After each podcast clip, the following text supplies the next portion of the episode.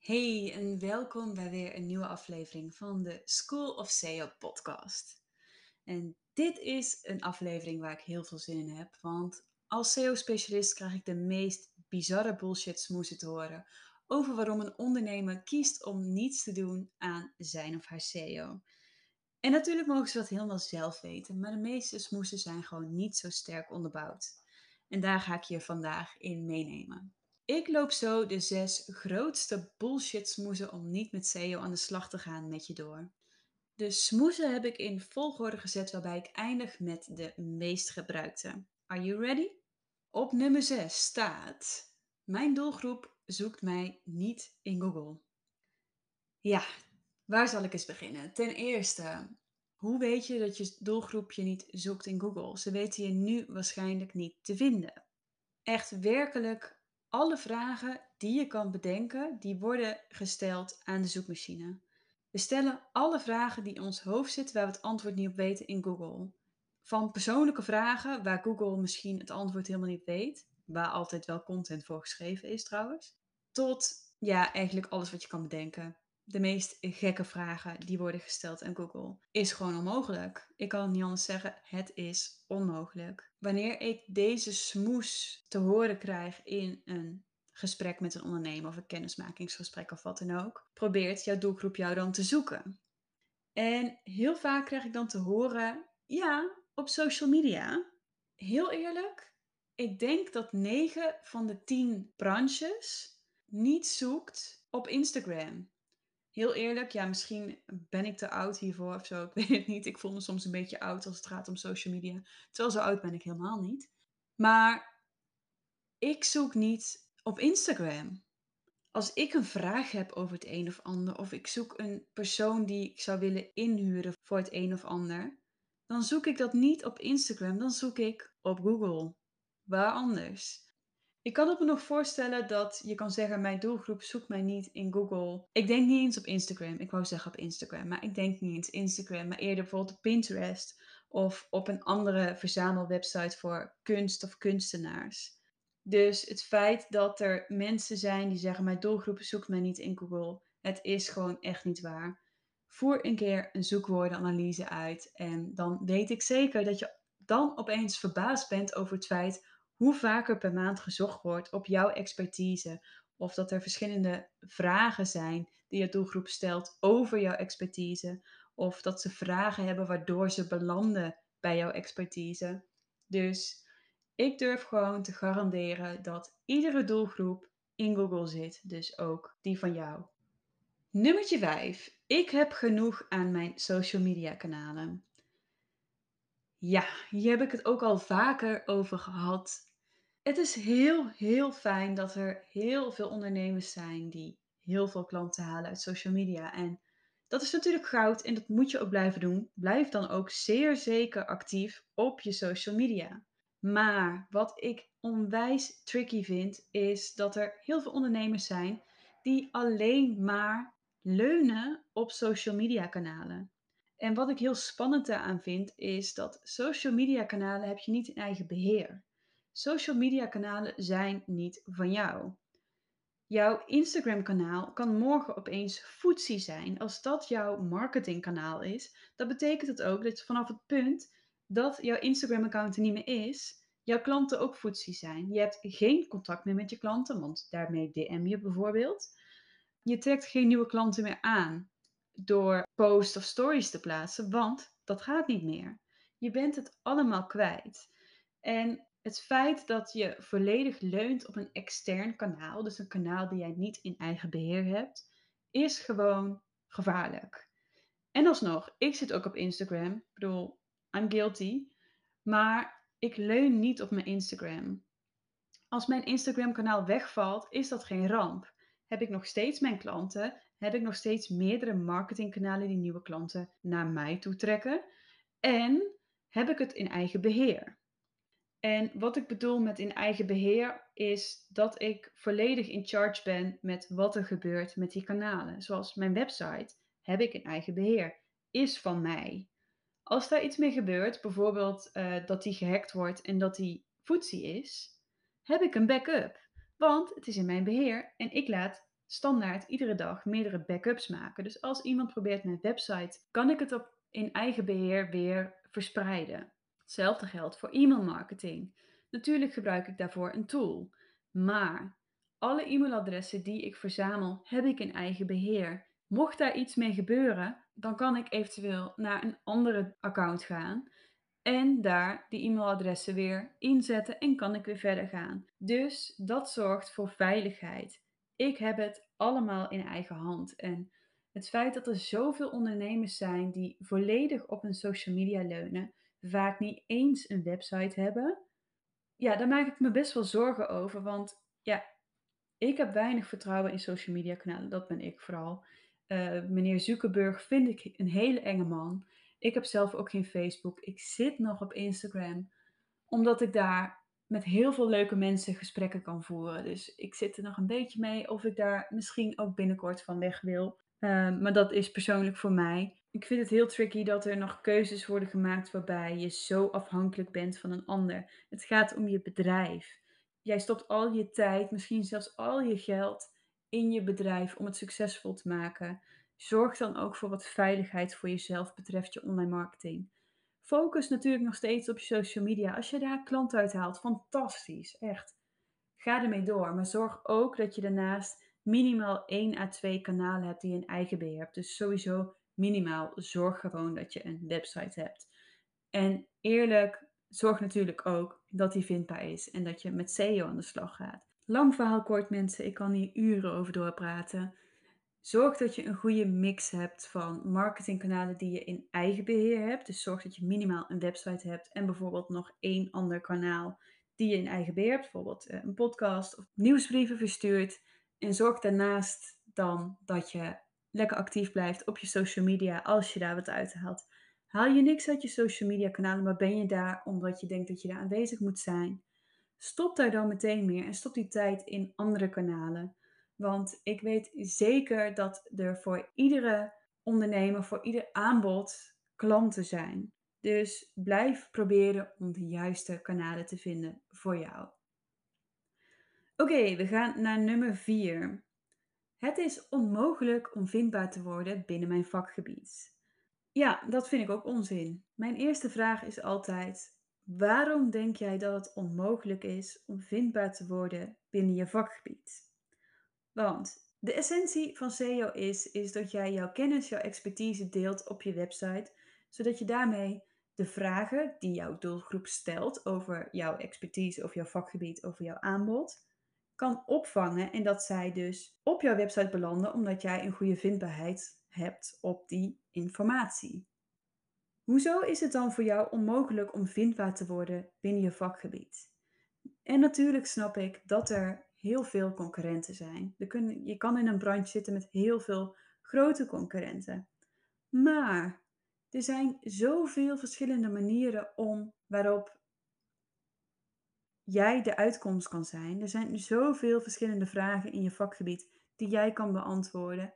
Er zijn altijd kansen op vindbaarheid. Dus het is niet onmogelijk, het is dus wel mogelijk om vindbaar te worden binnen je vakgebied. Vooral in Nederland. Er is nog zoveel potentie in de Nederlandse zoekmachine voor ondernemers. Alleen wordt het gezien als iets heel erg ingewikkelds. En dat is het niet. Het is echt niet moeilijk om vindbaar te worden in Google. Want het enige wat jij moet doen is op een strategische en doelgerichte manier jouw kennis en expertise delen op je website, zodat mensen jou weten te vinden en jou leren kennen en inzien hoeveel kennis jij hebt. Dus het is wel mogelijk. Nummertje drie is, ik kan niet goed schrijven. Die hoor ik ook heel vaak. En natuurlijk, SEO draait om het, voornamelijk om het ontwikkelen van teksten. Want zonder content, zonder teksten op je website, kan je, geen, ja, kan je niet gevonden worden. Zo simpel is het. En in sommige gevallen is dat natuurlijk gewoon waar. Uh, los van natuurlijk de mensen met uh, dyslexie of die gewoon nou ja, niet goed uit hun woorden kunnen komen. Los natuurlijk van de mensen met uh, dyslexie of uh, ja, die niet goed uit hun woorden kunnen komen, denk ik dat iedereen goed kan schrijven, vooral over je eigen vakgebied, over je eigen passie. Hoezo kan jij daar niet over schrijven?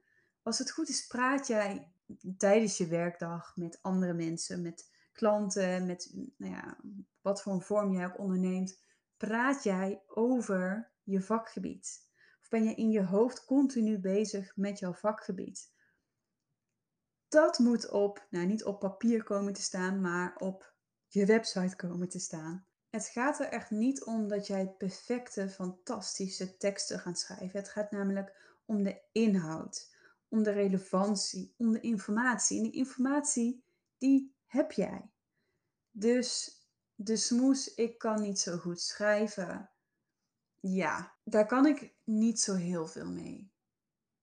En natuurlijk is er ook een oplossing voor. Want als jij niet goed kan schrijven of je vindt schrijven niet zo leuk, dat is trouwens ook een smoes die ik vaak hoor, dan laat je het iemand anders schrijven. Dan laat je je interviewen door een copywriter en laat je diegene opschrijven wat in jouw hoofd zit. Dus er is altijd een oplossing om die kennis en expertise uit jou op je website te krijgen. Dus deze smoes mag ook een streep doorheen.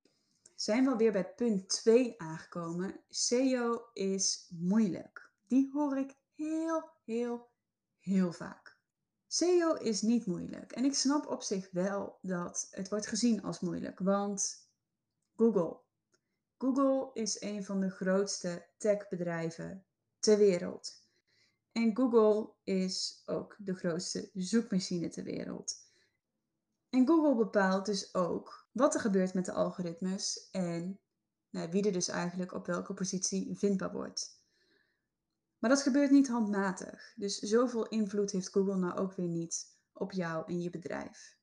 De algoritmes van Google zijn zo onwijs logisch. De algoritmes zijn gemaakt om te denken als mensen.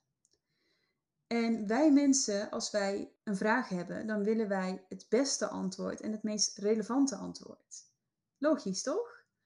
Dat is precies wat je met SEO doet. Jij geeft relevante, kwalitatieve antwoorden op de zoekvragen van jouw potentiële klanten. Dat is precies wat SEO is. En natuurlijk is er ook het stukje techniek en autoriteit. Techniek is, je website moet goed functioneren. Dus ook dat is heel logisch. Kijk, een langzame website, daar wordt niemand happy van. Dus je website moet goed functioneren en gebruiksvriendelijk zijn. Logisch toch? Daarnaast heb je autoriteit. Daar zit ook logica achter. Ik kan het niet anders zeggen. Google is gewoon heel logisch bezig. De autoriteit van je website is eigenlijk de online reputatie van je website. Geef jij goede informatie op je website en werkt je website goed, vinden mensen op je website wat zij willen vinden, dan is dat volgens Google helemaal bueno. Ook dat is heel logisch. Daarmee bouw je autoriteit op, een bepaalde waarde, eigenlijk gewoon een goede reputatie binnen de zoekmachine. Dus eigenlijk bij alles wat je doet voor SEO ben je bezig met het bedienen van jouw potentiële klanten. Je geeft ze wat zij willen. Zij willen een goed functionerende website en zij willen daar het antwoord vinden op hun vraag. En ze willen dan uitkomen op een website van een degelijk bedrijf. Dus SEO is niet moeilijk, SEO is super logisch. En dan zijn we aangekomen bij nummertje 1. Ja, deze, ik denk dat ik hem dagelijks hoor. Ik heb geen tijd voor SEO. En ik kan me natuurlijk heel goed voorstellen dat je echt geen tijd hebt voor SEO. Want ik ben ook al zeven jaar fulltime ondernemer. Ik weet hoeveel er op je plate ligt. Hoeveel je moet doen, hoeveel rollen je hebt. Natuurlijk kan het zijn dat je geen tijd hebt voor SEO. Maar als je zegt, ik heb geen tijd voor SEO, klaag je over het feit dat je niet vindbaar bent in de zoekmachines, dan gaat het bij mij niet door. Als jij gevonden wilt worden in de zoekmachines, als jij wilt dat er gratis leads uit Google komen naar jouw website, naar jouw aanbod en dat jij, dat jij aanvragen binnenkrijgt, of dat er producten verkocht worden, of dat jij online cursussen verkoopt terwijl je op het strand ligt van Ibiza, dan moet je investeren in SEO. Heb jij gewoon geen tijd voor SEO of wil jij geen tijd maken voor SEO, dan is dat natuurlijk helemaal prima. Maar ga niet zeggen: ik heb geen tijd voor SEO omdat je gewoon geen zin hebt om iets met SEO te doen. Maar je wil eigenlijk wel goed vindbaar zijn en daar klaag je over. Dat gebeurt namelijk heel, heel vaak. Deze bullshit smoes wordt heel vaak gebruikt in combinatie met SEO is moeilijk en uh, ik heb geen zin om te schrijven. En dat komt denk ik omdat de meeste mensen denken dat het heel veel tijd kost om goed vindbaar te worden.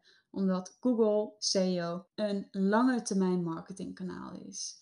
En met lange termijn betekent ook, ja, het duurt even voordat je resultaat gaat boeken. Maar het is ook duurzaam.